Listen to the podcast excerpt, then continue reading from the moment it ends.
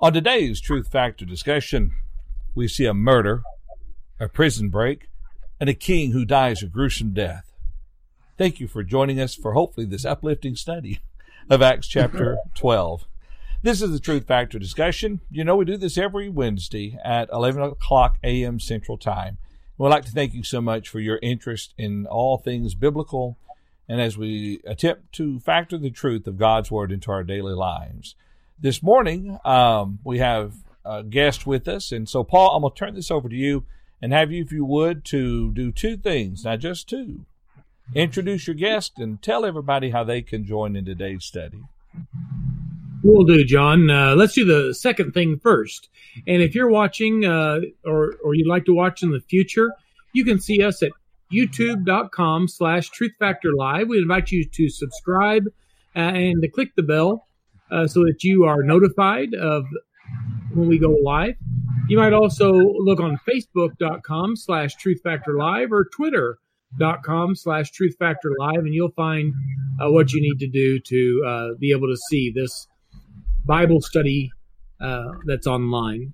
As you think about that, you may want to make a comment or ask a question on all those mediums. There are ways to do that.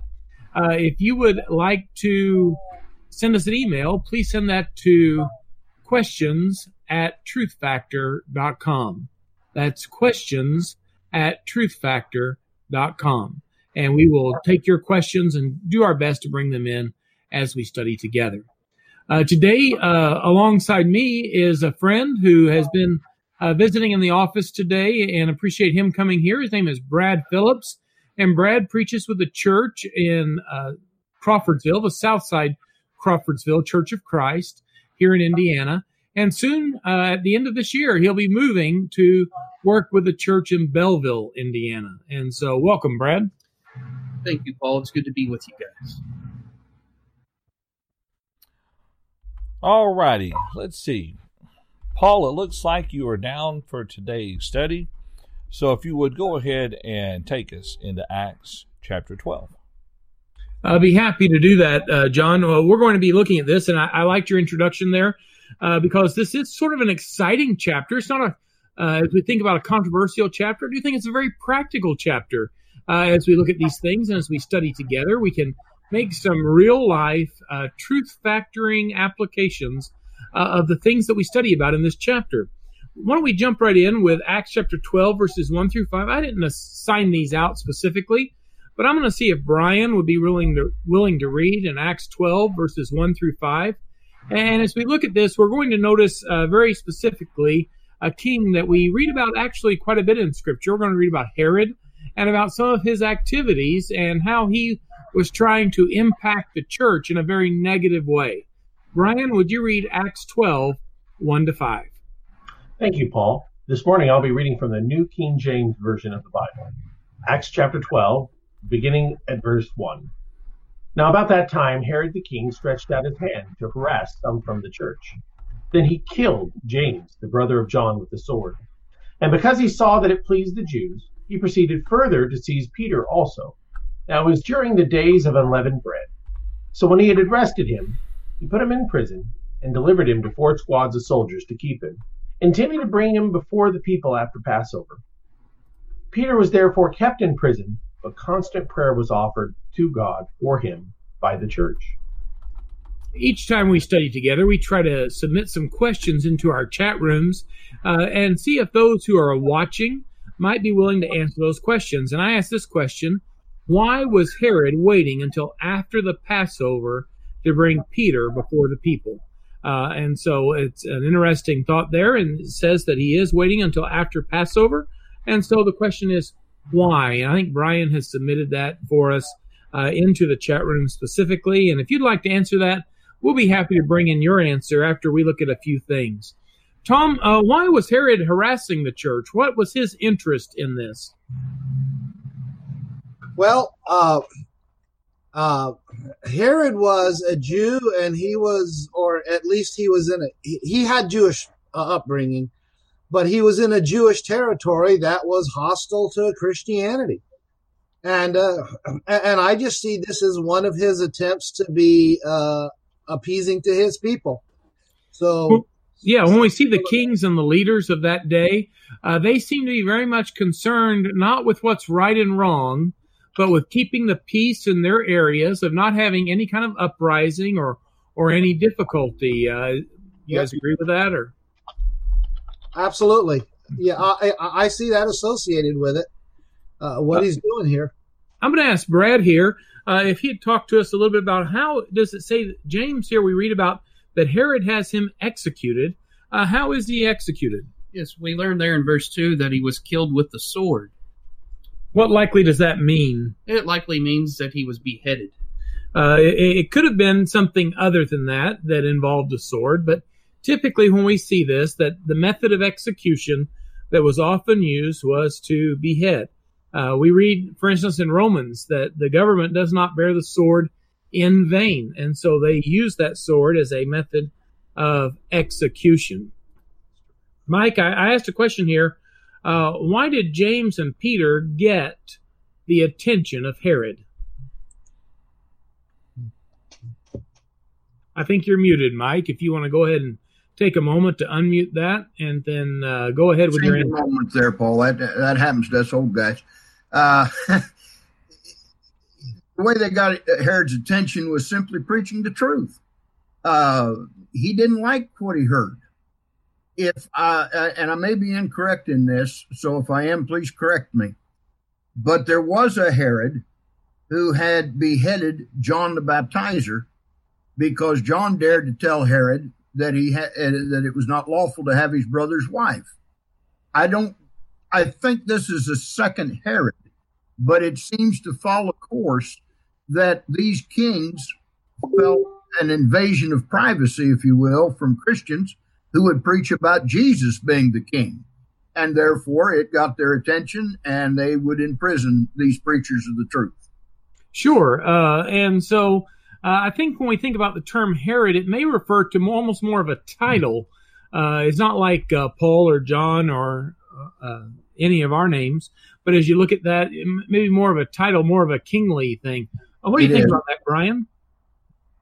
Yeah, there are actually, I think, five Herods total in the New Testament, so it does get a little confusing. I had a real quick comment or an observation to see if anybody had any thoughts on it too.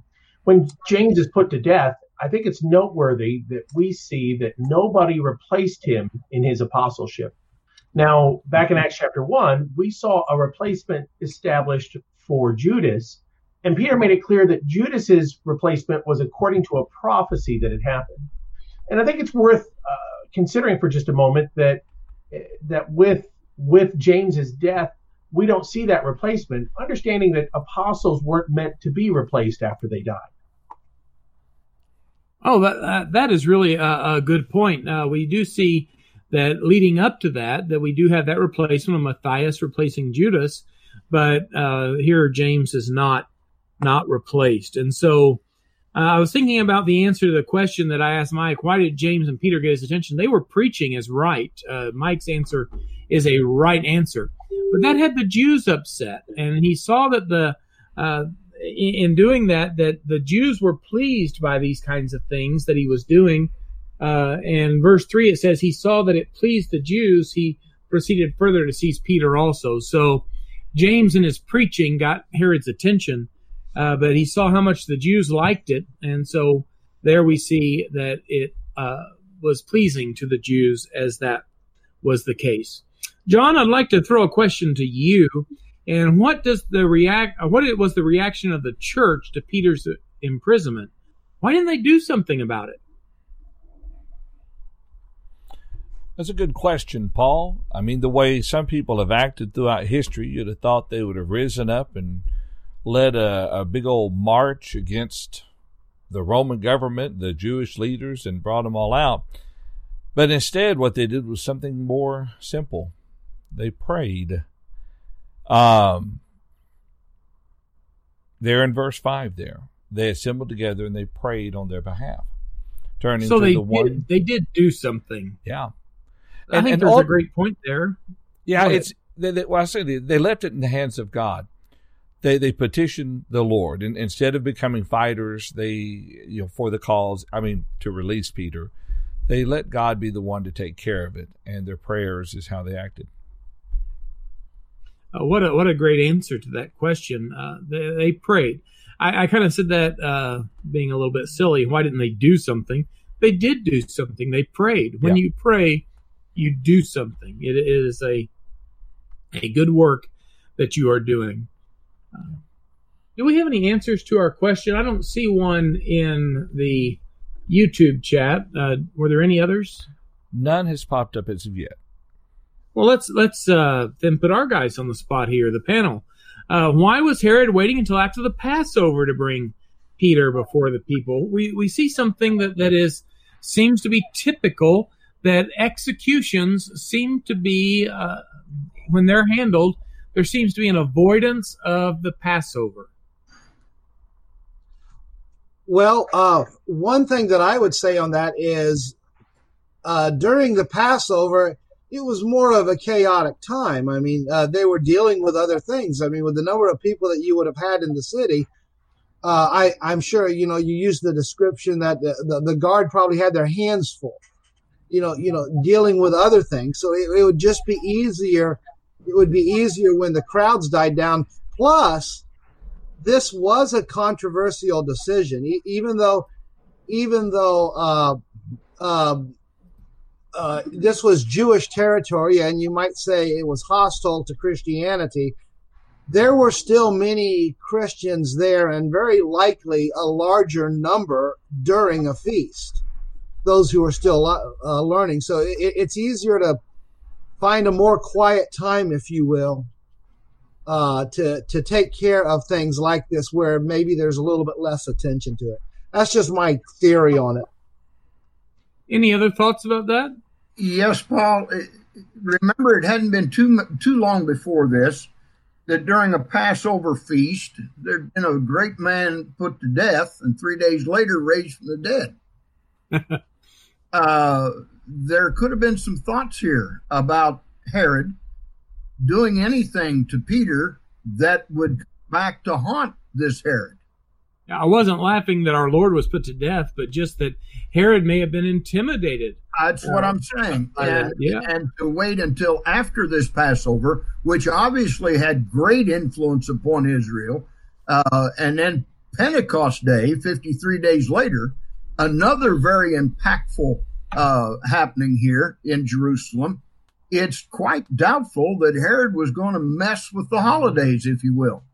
Um, He was concerned with Wait the Jews, wasn't he? Yes, so wait till all that's over and then do what he will with Peter. And there would have been serious problems with having dead bodies around during, Absolutely so. during that Passover. Absolutely. Paul, I think that's Well, no- probably Go ahead. I, I think that's probably the, the point that, that what Mike was talking about. The the Sabbath day, um, and of course the Passover were extremely important to the Jews. I mean, look what happened to Jesus because he healed on the Sabbath day. And so if Herod's going to have any respect for any one day, it's going to be that day because he, I mean, and, and he's going to have to bring Jews in on this. This was probably some accusers coming in. It's probably part of the Sanhedrin Council maybe has their hand in this as well. Um, so just a thought on that. Very good. Uh, you know, the next section I uh, could have been one long section. I divided it into uh, two sections. Uh, Brad, would you be interested in reading Acts 12 verses 6 through 11? I know that Brad is reading today from the New King James Version. If as we set that chat up or set that text up, and so uh, we're going to see here that uh, though Herod does not execute Peter, he is going to make sure that he's in prison for the time being and we're going to see what happens with that. And so, uh, Brad Phillips, if you'd read Acts 12, verses 6 through 11. Yes, beginning there in verse 6, we read And when Herod was about to bring him out, that night Peter was sleeping, bound with two chains between two soldiers, and the guards before the door were keeping the prison. Now behold, an angel of the Lord stood by him, and a light shone in the prison, and he struck Peter on the side and raised him up, saying, Arise quickly. And his chains fell off his hands. Then the angel said to him, Gird yourself and tie on your sandals. And so he did. And he said to him, Put on your garment and follow me. So he went out and followed him, and did not know that what was done by the angel was real, but thought he was seeing a vision. When they were past the first and the second guard post, they came to the iron gate that leads to the city, which opened to them of its own accord. And they went out and went down one street, and immediately the angel departed from him. And when Peter had come to himself, he said, Now I know for certain that the Lord has sent his angel and has delivered me from the hand of Herod and from all the expectation of the Jewish people. Well, thanks, Brad. Uh, we have a question to another question for the chat room. Who was it that delivered Peter? And so in the chat room, uh, I see that Brian has dropped that in for us, and maybe one of our viewers on Facebook or on YouTube would be happy to answer that question. Uh, when you read that text, uh, read down through there and see who was it that delivered Peter. Uh, who have I not uh, got yet? I think I've got several of you guys, and so I'll come back to Brian again how secure did they have Peter in the prison? Maybe that's sort of a trick question. Uh, how secure was Peter in prison? Uh, in, in the terms of men's eyes, I, I, suppose, how secure was Peter in prison? Uh, uh you know, Paul, I, I forgot earlier. Did, did, we mention the number of guards that he had on him? It said in your one of your questions was about that, and we had four squads of soldiers. And did we say that a squad is four soldiers? I think I skipped over that question. I apologize. Okay. Just no, uh, that's okay. So I think we have 16 soldiers total watching him, and I, and frankly, I, I can't even fathom if that means in uh, that many soldiers for one man. Uh, and and what do they think? Is Peter going to escape? Is he dangerous? It seems rather outrageous. But what the answer you were looking for is that it says very specifically that he was literally chained between two guards. So he is literally tied to two men, and I can imagine one on each side is probably the most likely way that's accomplished. So that's I cannot think of a more secure way to be bound to two guards in a prison uh, in in history. I can't think of somebody more secure than that. You know, I was thinking about that and having 16 guards, uh, guards at every doorway, uh, guards chained to him. Uh, we have a situation there that uh, is just really uh, intense. And when we see that, even if some of them needed to sleep, that they had a situation where they could take some shifts and, and, not have any any doubt that Peter was going to be uh, held very secure. Herod had seen to it that in the very best way he knew how Peter was securely imprisoned. Now we know that Peter is released uh, here, and I'll, I'll, go over to Tom and Tom, why don't you tell me about uh, list some of the miracles? There are multiple miracles here that were done, and if anybody else wants to chime in as well, that'd be great. But list the miracles that were done in Peter's release from prison. Okay, well, well, the first thing you have is the appearance of an angel. Yes, and uh, uh, and, and and here here Peter is sleeping at night, even though he's about to be executed. I know that you might not call that a miracle, but it certainly is something you know interesting to notice his confidence and so on but but but here he is uh, you find that the angel wakes him up there's a light there's a light that shines in the prison that's probably a miracle that takes place uh, uh, uh the angel waking him up his chains fall off uh, being instructed to, to to get dressed and so on he goes outside and he follows him and as he's following him uh, you read in verse number 10, he passes the first and the second guard posts. Uh, something's happened to the guards. They're asleep or something. Uh, they come to a iron gate and the gate opens on its own accord. Uh, something that we could easily do with a remote control and with Hollywood now, but realize back then they didn't have those things.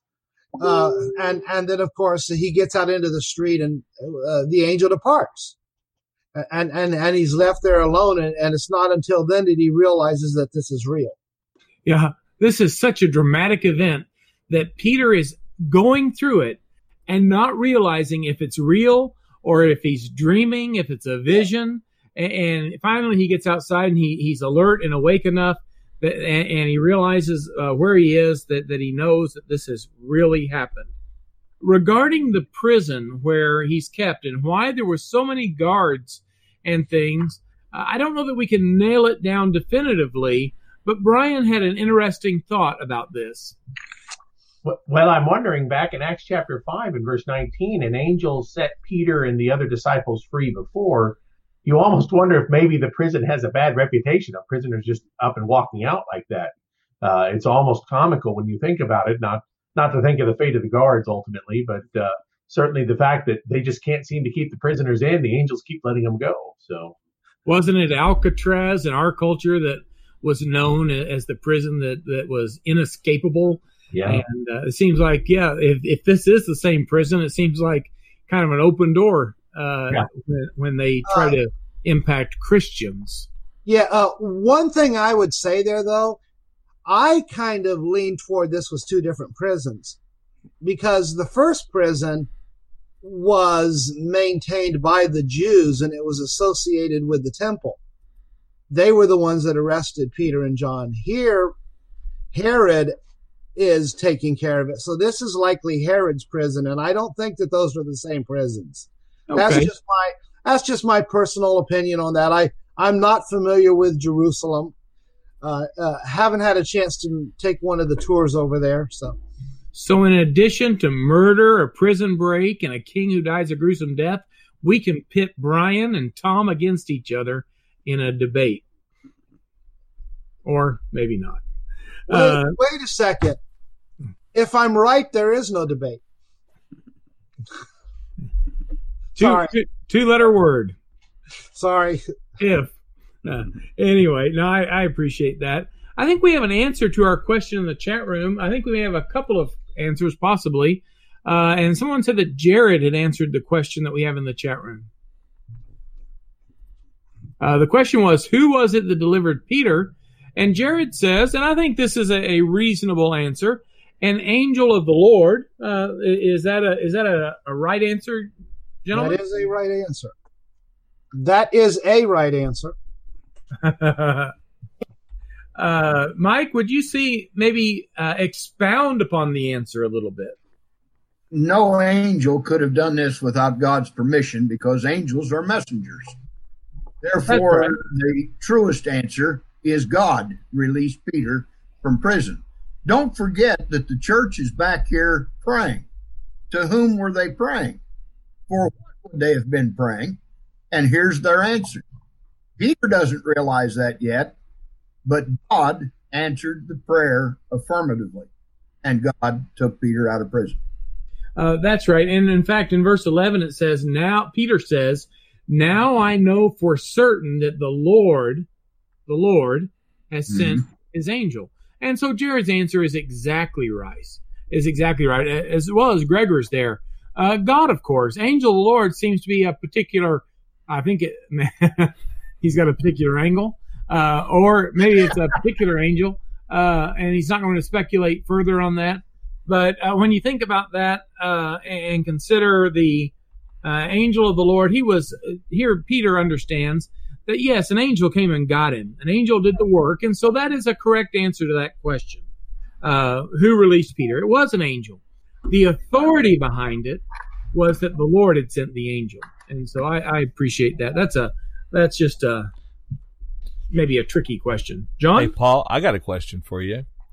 Is this the same angel of the Lord that we see in the Old Testament? And so we're going to go on and read in Acts chapter 12. uh,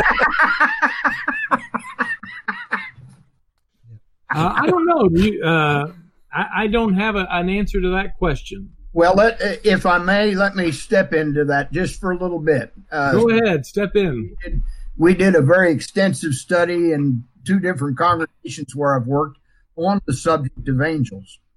In the Old Testament, there is at least two, there are at least two passages that use the phrase, the angel of the Lord.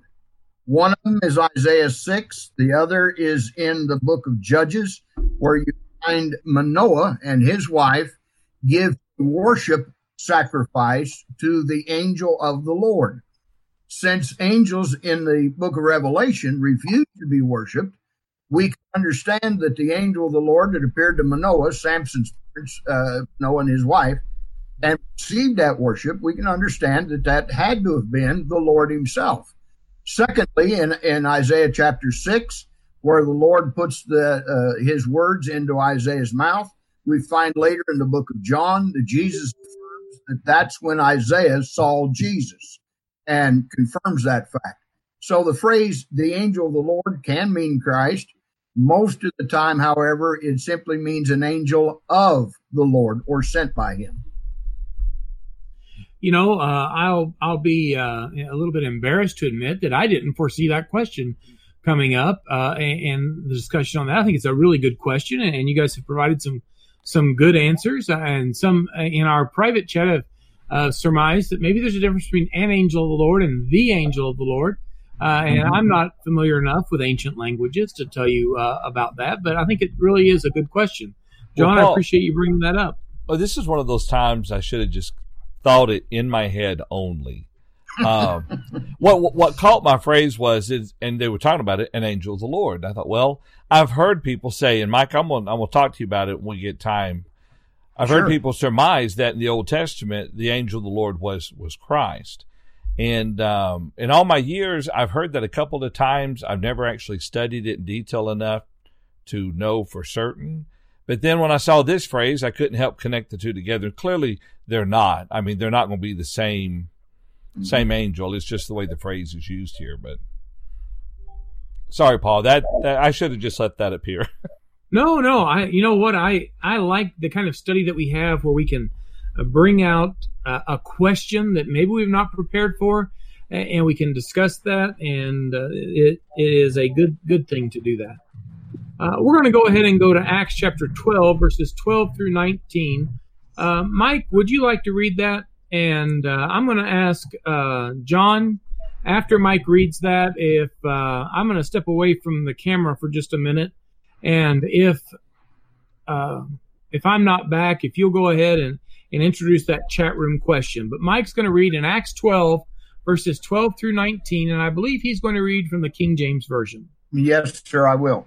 Be glad, to do that. And when he had considered the thing, he came to the house of Mary, the mother of John, whose surname was Mark, where many were gathered together praying. And as Peter knocked at the door of the gate, a damsel came to hearken named Rhoda. When she knew Peter's voice, she opened not the gate for gladness, but ran in and told how Peter stood before the gate. They said unto her, Thou art mad. And she constantly affirmed that it was even so. Then said they, It is his angel. But Peter continued knocking, and when they'd opened the door and saw him, they were astonished. But he, beckoning unto them with a hand to hold their peace, declared unto them how the Lord had brought him out of the prison. And he said, Go show these things unto James and to the brethren. And he departed and went into another place. Now, as soon as it was day, there was no small stir among the soldiers what was become of Peter.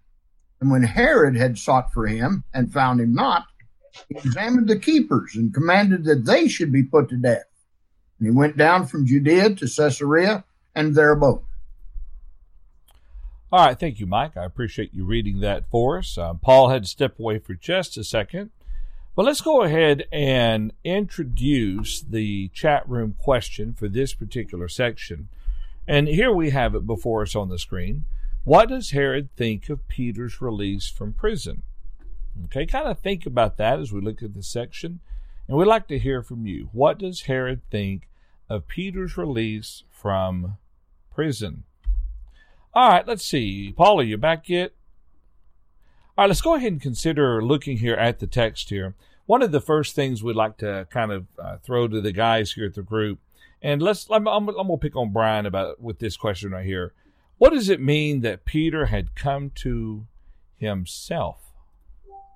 You know, it, it is interesting. Uh, it seems to suggest the idea that Peter, verse 11 there, wasn't certain exactly what was going on. We know that uh, verse 9 says he thought he was seeing a vision, but you know, you almost imply somebody said it earlier, maybe he wasn't even fully awake at that point either, but he just kind of came to a realization of what he was seeing and what he was meant to understand. So, uh, you know, um, it could even imply a little more than that. It could be implying that he actually realized what God's purpose in doing this was too, as he kind of came to himself in Acts chapter 10 whenever he perceived that God was not a respecter of persons. So you really have two different levels of, of possible answer there on that. It reminds you a little bit of maybe the prodigal son. Mm. Yeah, there's another time that term is used, isn't it? That's right. I didn't think of that. Uh, Mike, who is this Mary? This Mary is uh, the mother of John Mark. And John Mark will later be following with the Apostle Paul. Uh, there is, um, I, I can't, I can't identify her any better than that. No, that's good. And at the end of the end of this chapter, we have a reference to John, whose surname is Mark, and that he was traveling uh, initially with Paul and Barnabas in, in their work that they were doing. Correct. Hey, John, why don't you tell us about this Rhoda? Uh, here, Peter comes to the door and, and she has a report to deliver. Tell us about her report and how the report is received. Well, here we have a young lady who's with um, other Christians, and she hears a knocking on the door. And of course, she goes to the door, and um, there stands Peter. Well, she doesn't open the door yet. She hears his voice, and she recognizes his voice as the one of Peter. And so she, she goes to them and everything, and she carries forth this report, what she has heard. And um, you'll notice in verse 14, it says there that when she recognized Peter's voice because of her gladness, she did not open the gate, but ran in and announced that Peter stood before the gate. So she was beside herself. She was very excited. The problem is the people there did not listen to what she had to say. They thought it was his ghost or spirit, as we might use the term. It's interesting, though, that what they were doing was that they were in there in prayer. We read previously that they had been praying specifically about Peter's imprisonment. And so that's interesting, isn't it? That here, uh, when their prayer is answered, that they find that hard to believe. Paul, do you think it had to do with who? Who uh, do you think it had to do with Rhoda herself? Let's say if she was a younger person. Um, I mean, because here we are, uh, we've got several years now that have gone by, and many conversions are still taking place with miracles. We see miracles being performed, and people then hear the truth, converted to the truth. So you would kind of be expecting the brethren to ask God to be able to perform a miracle again and and deliver Peter. But I wonder if it's because the age of Rhoda, maybe that they were quick to dismiss dismiss her. Well, certainly a great event has happened, and she responds to it with with uh, in a, in a way that's appropriate for that. But you would think, well, if it was Peter, why didn't you let him in? maybe. Yeah. Uh, so maybe that had that's something to do point. with it. Uh, and, and, I think that's a good question, John. Uh, I don't know the answer to that. Uh, I do think that when we pray for things, we ought to believe uh, that that you know why would you pray for something you don't believe God could do?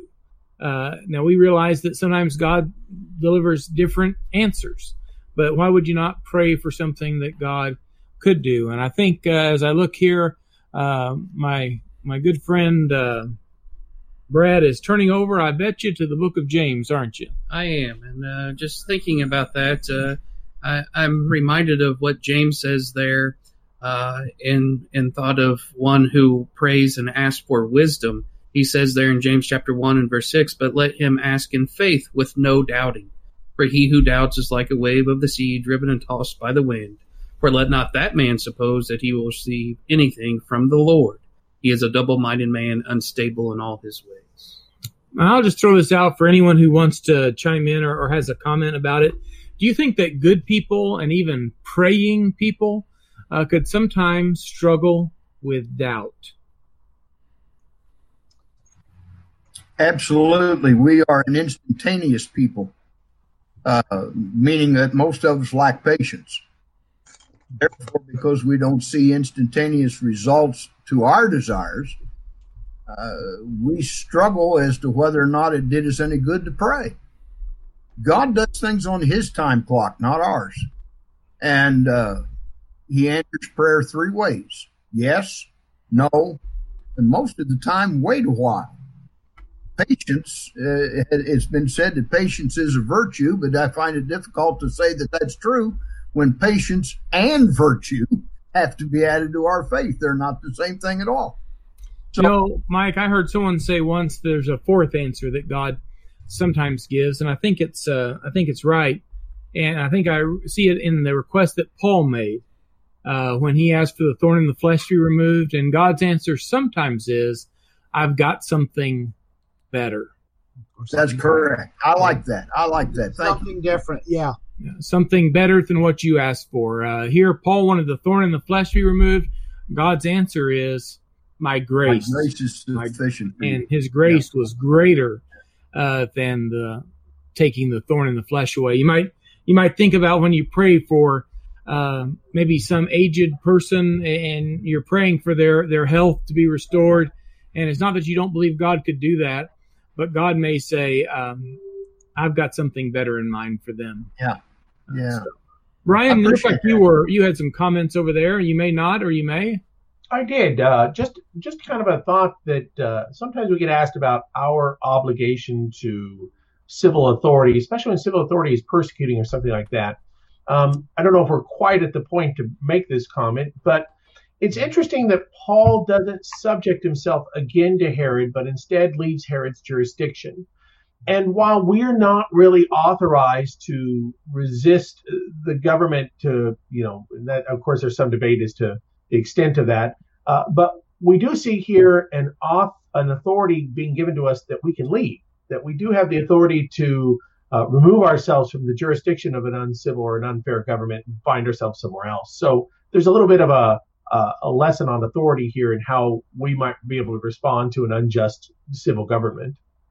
Uh, they didn't execute Herod or uh, tear down the prison, but but there was nothing wrong with with Peter finding a way to to get out. That that I, I, think that's an interesting thing to talk about. Uh, Tom, you had messaged me that you may have a comment.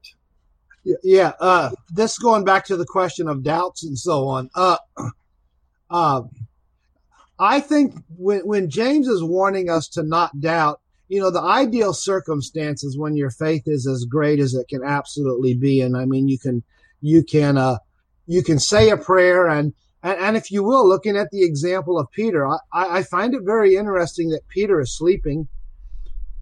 You know, I mean, if I knew I was about to be executed, would I be that calm? You know, from that standpoint. So there's probably a little bit of trust there. But but one of the things that comes to my mind is is there was an occasion even in the life of Jesus in Mark chapter nine, where where there's someone that asks Jesus to heal a, a demon possessed son. And Jesus says, if you believe, all things are possible. And it says that the man cried out and said, Lord, I believe, help my unbelief. So, you know, uh, uh, uh, there's one thing to believe God, but still be struggling with the, uh, the, uh, the depths of that. Uh, you know, it, you never ever completely doubt God but yet you wish that your faith was stronger. There may be some thought that comes into your mind that you are uh, that that you're struggling with, but in but in all of that, you tell yourself, "I'm not going to deny my Lord, uh, and and I'm going to believe what He tells me, even though I don't fully understand it." That's one of the things we have to deal with today in evidences, and one of the things I think that many churches have learned over the last uh, decade or so is when your young people ask questions and when your young people express doubts, don't throw them away. Don't embarrass them. Don't rebuke them because they're questioning something. Help them find the answer to the questions. You know, so it's not whether it's not whether you doubt; it's what you do with your doubts. One of the things I love about studying uh, together in a group like this is that you guys notice things that I just read over. And one thing was that Peter was asleep. Uh, and he has to be woken up by an angel. And how would I be if I had been thrown into prison, knowing that one of my good friends, uh, fellow preachers, fellow disciples, had just been executed, and that probably they were just waiting for the Passover to be over? Uh, how would I feel about that? I, I, really appreciate that, Tom. You thought you brought out a good point. Uh, John, you had a quick comment. Well, the only thing that I've got that comes to mind over this with prayer, I think the what makes prayer most effective in our life is one thing, and that's trust. Trust in God. Um, when we think about what Paul says in Philippians, we are to cast our cares upon Him. I, I personally don't see prayer as so much being an avenue where I'm going to ask God for a lot of things. Um, instead, I'm going to let my cares be known to Him, and then I'm going to trust Him. Um, I'm going to thank Him for the things that He's given me, and I'm going to pray that He provides me my daily needs as well as my spiritual needs, so forth. But if there's any heavy burden on my heart, the only thing I can do is cast my cares on him and trust him. And I think this is why Peter was able to sleep. Peter trusted in the Lord. He had faith in the Lord. And um, I, think, I think that's what makes prayer so powerful. Isn't so much of what we are asking for, but is that we trust God to take care of things. Just a thought. I think that's a good thought. Uh, I see that we have, uh, oh, maybe about 15 minutes left. And so let's t- tear into these last few verses. Uh, Brad's been kind of quiet, and so I know he's read once, but I'm going to ask him to read again in Acts 12, verses 20 through 25. Again, he's reading in the New King James Version. And let's talk about uh, Herod here. Herod has had a prisoner escape. Herod's a very severe man. He's executed uh, James. Every indication is he his intent was to execute Peter. Uh, the guards uh, that are there, uh, he has executed that allow, or in, in his view, allowed the escape. And so let's take a look at Acts 12, verses 20 through 25. Picking back up there in Acts chapter 12 and verse 20, we read, Now when Herod had been very angry with the people of Tyre and Sidon, but they came to him with one accord and having made having made Blastus the king's personal aide for their their friend, they asked for peace because their country was supplied with food by the king's country. So on a set day, Herod, arrayed in royal apparel, sat on his throne and gave an orientation to them. And the people kept shouting, The voice of God and not of man. Then immediately an angel of the Lord struck him, because he did not give glory to God, and he was eaten by worms and died. But the word of God grew and multiplied. And Barnabas and Saul returned from Jerusalem when they had fulfilled their ministry and they also took with them John, whose surname was Mark. Thank you, Brad. Uh, as we look here in, in uh, the question for our chat room, uh, I ask you for kind of an application question in our chat room. How might we be guilty of Herod's sin? Of what it says Herod did here. Is there any application for us today that we might be guilty of that same thing? Uh, Tom, you want to tell us how uh, Herod made friends with Tyre and Sidon and, in the situation there, and how I guess they made friends with him. Well, we actually uh, we're not given the complete details of the friendship. What we do know is, uh, uh, I, I, guess uh, they made friends with Blastus, who was a, a personal aide to, to Herod, and uh, so I guess what we would call they created a political connection and and also you have the idea that there was exchange from the standpoint of food. You know, the the idea that Herod from wherever his country was provided foods for uh, for for uh, uh, uh, Tyre and Sidon, and um, uh, obviously that probably means that they gave something back to Herod in return. So, so they were so pretty they, flattering they too. What's that? They were pretty flattering toward Herod as well. Oh, oh well, well, yeah. I mean, as a result of what happens here, uh, uh, they're flattering to him for some reason. Uh, uh, whether uh, we're told, I think that well, in verse twenty, we're told Herod was angry with them, and so uh, uh, they didn't want that anger, and they wanted to resolve whatever the whatever their conflict was, and one of the way that they did that was to inflate his ego. It seems like all of the Herods that we read about in Scripture, I've even read some uh, extra biblical history of them. They seem to be pretty severe people, uh, and that's interesting uh, to think about. Mike, uh, what is the reaction to Herod's speech? Here he he dresses up in his fancy clothes and he gets out there in front of the people and he makes a big speech. And uh, what is the people's reaction to Herod's speech? Well, at verse 22, they're gotten by this quite quite well, and they say that it is the voice of a God and not of a man. And uh, if I may, I may want uh, I'd like to just uh, elaborate just a little bit. When we read uh, when we read commentaries and information by non inspired men, we need to be very, very careful. In this particular instance, uh, some years ago, I read Josephus's account of this. Josephus likes to embellish everything. Uh, it seems to me he has Herod arrayed in glistening uh, apparel and says that Herod had seen an owl in the daytime. That'd be a very rare thing to do. But it made him, uh, according to Josephus, it made Herod radiate so that the people saw him kind of glowing. Well, whether you can prove that or not by scripture, the fact of the matter is that being arrayed in royal apparel, whatever that might have been, uh, he sits on his throne. He makes this oration unto them, and he begs this attention to the point that the very speech itself enthralls the people, saying, It's the voice of a God. And because God's not given the glory, God smites him and he dies of worms. When we read about this, yeah, uh, obviously God shows his displeasure. It talks about an angel of the Lord struck him. He dies right there. He's eaten of worms. It seems to be a pretty gruesome picture uh, yeah. that's laid out there. And, and, I wanted to ask, and, and, I think Brian may have a comment, and I'm going to also kick this question over to him. Uh, how could Herod have handled this differently? How could he have given glory to God? How could he have uh, avoided this uh, terrible death, uh, handled himself before God in, in, a more righteous manner? You know, I was thinking about your question, and as I was thinking about that, it occurred to me that in the next chapter, we see Paul and Barnabas, uh, the same thing happens. As Paul and Barnabas are speaking, their uh, their oration is so considerable that the people start uh, shouting and saying that these men are are gods.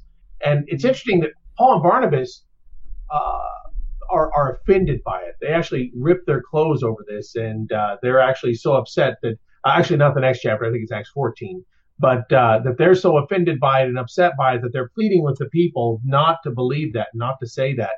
So I would say that so that would be the, the answer to your question would be Paul and Barnabas when the same accusation is made to them, they're they're utterly offended by it. Uh, they don't take any glory by it, which seems to be what Herod is doing, but instead they're immediately rebuking the people and trying to tell the people that we're uh, we're not you know we're not those things. And so uh, um, you know, again, it says the people didn't want to listen much, but uh, they cried out, "Why don't? Why are you doing this?" Uh, that's uh, Acts 14 verses 14 and 15. Uh, I, I, think that, that what you make there is a good point uh, as we consider that that we would not want to accept anything uh, that should only be designated for deity or given to that. And so here, their flattery was was dangerous. And so, John, uh, what about when uh, you stand at the back door or uh, whatever door you stand at, uh, and folks come out and they say, "Oh, good job! What a great job! What a great lesson!" Is it wrong to accept compliments that uh, that your speech was very good that day? Paul, this is completely different. You know, preachers, our egos are fragile. We need people doing that if if if you preach a sermon and no one comments on it, I've known preachers that'll mope for weeks on end. No, there there is a difference, obviously. Um, the the difference in part, these people were praising him and calling him a god, and and not only not only uh, was he not a god, and not only was he accepting the praise, uh, but he had also set about to destroy the church in a kind of like what Paul had done earlier. Um, for us, people are commenting on the lesson and what we did. It does make me a little uncomfortable when someone says I enjoyed the sermon, but I think I understand what they're saying. As long as we don't think more self, more highly of ourselves than we ought to, a little praise and pat on the back doesn't hurt, but it's not necessary by any stretch of the imagination. You know, the, the kind of compliments I find to be most valuable, John, are the kind where someone says, the point you made about this, it, it really uh, impacts my life in this way. They're very specific in how it yeah. changed and how, how it helped them. Exactly. It shows because it helps us be able to say things in a similar nature in the future. Go ahead. Yeah. yeah I said yeah. it shows they were listening. Oh, sorry. Go ahead, Tom. You know, uh, in the case of Herod, one of the things that I see in all of this is it's just a it's a false it's a false praise. A lot of times when brethren speak to the preacher, it's designed to encourage, as as opposed to lift up their ego, you know, or to or to feed their ego and so on. And now I now sometimes their egos are fed anyways, and and it can go the wrong way. But but I I have another thought. Uh, just kind of came to my mind, you know, based on the question that was asked about about Herod receiving praise from God, and we ought to be careful when we accept that which belongs to God. Here's my question. What about titles? What about when we take titles that belong to God, like Father, like Reverend, and other things that are associated with that that are, are done in the religious world today? So, just a thought there. I think I would be very careful with any religious titles exactly that, that are not applied to uh, I know we've had a discussion before about the term reverend uh, and uh, carry with it, carrying with it the idea of holiness, but to wear a title that you're the holy one would seem to be uh, seem to be problematic uh, to say the least. And so uh, I think titles are, are a dangerous thing unless it's a title that the scripture applies to the work that one does.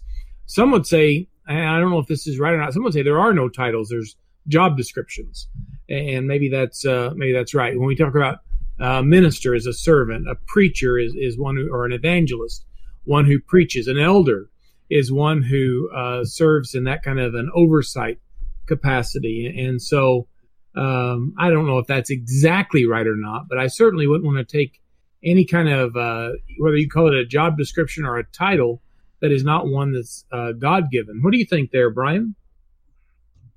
Yeah, I think uh, I think it's an interesting point. I actually kind of lean more towards the it's describing the work being done than it is a, a, title to an office. But I will say the term office is used on more than one occasion to describe. Uh, you might look at Acts chapter one. So I kind of flip and flop both ways. I think going back to Tom's original point, I think his point is excellent. That I do think that the that the glory uh, that sometimes is given to a title is very very dangerous and uh, certainly contrary to what Jesus said in Matthew chapter 23. And so I think that going back to your original question, how do we need to think about this? I think that's one of many ways where we kind of think of uh, the titles that we have as being more glory than we should. Yeah, and and and there are actually there are actually many out there who that they let those titles go to their head, you know, and, and, and even if it's something that's earned, you know, what about calling somebody doctor? You know, you know, talk about from a philosophical standpoint. I'm not saying that's wrong, you know, because a lot of time what you're doing is you're making uh, you're making an acknowledgement, especially if you're dealing with some particular subject, and what you're doing is you're establishing the credentials of that individual. But but but there there are uh, in the denominational world in particular, there are people that thrive on their titles they want to be called Reverend so and so, or and, and I don't know if it still happens, but I, I know in some of the older liturgical churches, uh, like if you look at the commentaries, you have the most holy Reverend so and so is is listed as the one who wrote this article. Uh, the pulpit commentary does a does that quite a bit when you get into their homiletics and so on, and they identify the speakers. Some of them have titles that have three, four, five different uh, adjectives attached to the front of their name, showing how much better they are than the other one and who just talked and so on. You know, even in our culture, I think some have turned the term brother uh, yeah. into a title uh, rather than a description of a relationship. Exactly. Now, I need to wrap this up. Uh, verses 24 and 25, really, uh, I think verse 24 is probably a summary. The word of God grew. Uh, it was multiplied. Even in the face of all this opposition, God's word is growing and increasing. And then uh, verse 25 kind of gives us a little bit of a uh, foretelling of some things to come. It says, Barnabas and Saul returned from Jerusalem when they had fulfilled their ministry, and they also took with them John, whose surname was Mark. And so you have here a work of that, that we're going to read about of uh, Barnabas and Saul and John Mark. uh, as you think about those things, uh, I wanted to bring up some truth factoring points as we kind of wrap things up for the day. You know, in the beginning of our uh, time together today, we talked about uh, what the church was doing. Uh, we ought to realize that prayer is something, uh, is doing something and is powerful that we can do. When they were praying for Peter, they were doing something and they were doing something powerful. And so we need to be people who pray. And, and there's something you can take home today as a as a truth factoring moment. We need to trust in God rather than worrying. Peter was asleep. And, uh, here we see that the idea of praying to God, trusting in Him that things will be okay, even in the face of terrible uh, things that are happening, that we need to be trusting people. We also need to be believing people that God can do what we ask. And we pray for things to pray believing, pray in faith. And I thought in this last section that in tough times, uh, God's word can grow and we can grow too. We can become stronger and do better. And so uh, there's much more you could probably pull out of chapter 12, but that's our study for today. And I'm going to hand it back over to John uh, for our wrap up for today's session. Thank you, Paul. There was um, one response in the chat room in regards to the question that you had Oh, presented. I'm sorry. Uh, how might we be guilty of Herod's sin? And um, while we did do a lot of discussion about that, Gregor pops in with accepting praise as long as the final glory goes to God. Thank you, God, give me the gift. Um, but when we accept the praise, when God should be getting the praise, then we could be in the same boat as Herod. So I think that's a, a great point. I'm sorry I missed that, Gregor. Uh, it was unintentional, and I ask uh, if you'd forgive me for that. But but I think that's that's a good answer. That when we take praise, when we take um, and get all puffed up and built up and think we are so great, uh, it's a very dangerous position to be in. Okay. All right. Thank you, Paul. I, I appreciate it. I, I hesitate to tell you that you did a good job in today's study. I don't want the praise level to get too high, um, seeing what we just looked at, but you did a good job. I, I appreciate your efforts with that. What we're going to be doing next week is we're going to look at Acts chapter 13, and we're going to be looking at the beginning here of what is normally called Paul's first missionary journey. Uh, he and Barnabas are going to be sent out preaching the Word of God. And so we'll look at that next Wednesday. I'd like to thank you so much for joining us for our study this week. I'd like to thank all the, the gentlemen here who have joined us. And Brad, it was really nice to meet you. I appreciate your efforts and hope that everything goes well for you. And I hope Paul continues to be nice to you. Well, thank you, John. I appreciate that. And it was good to be with you guys today.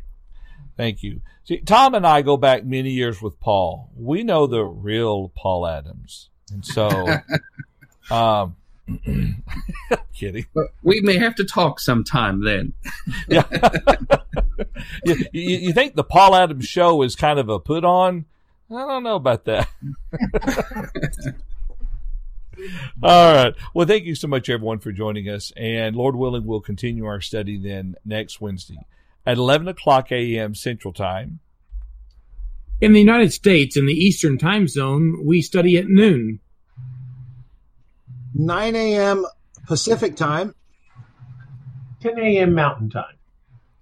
That's right here at live.truthfactor.com. Have a wonderful week.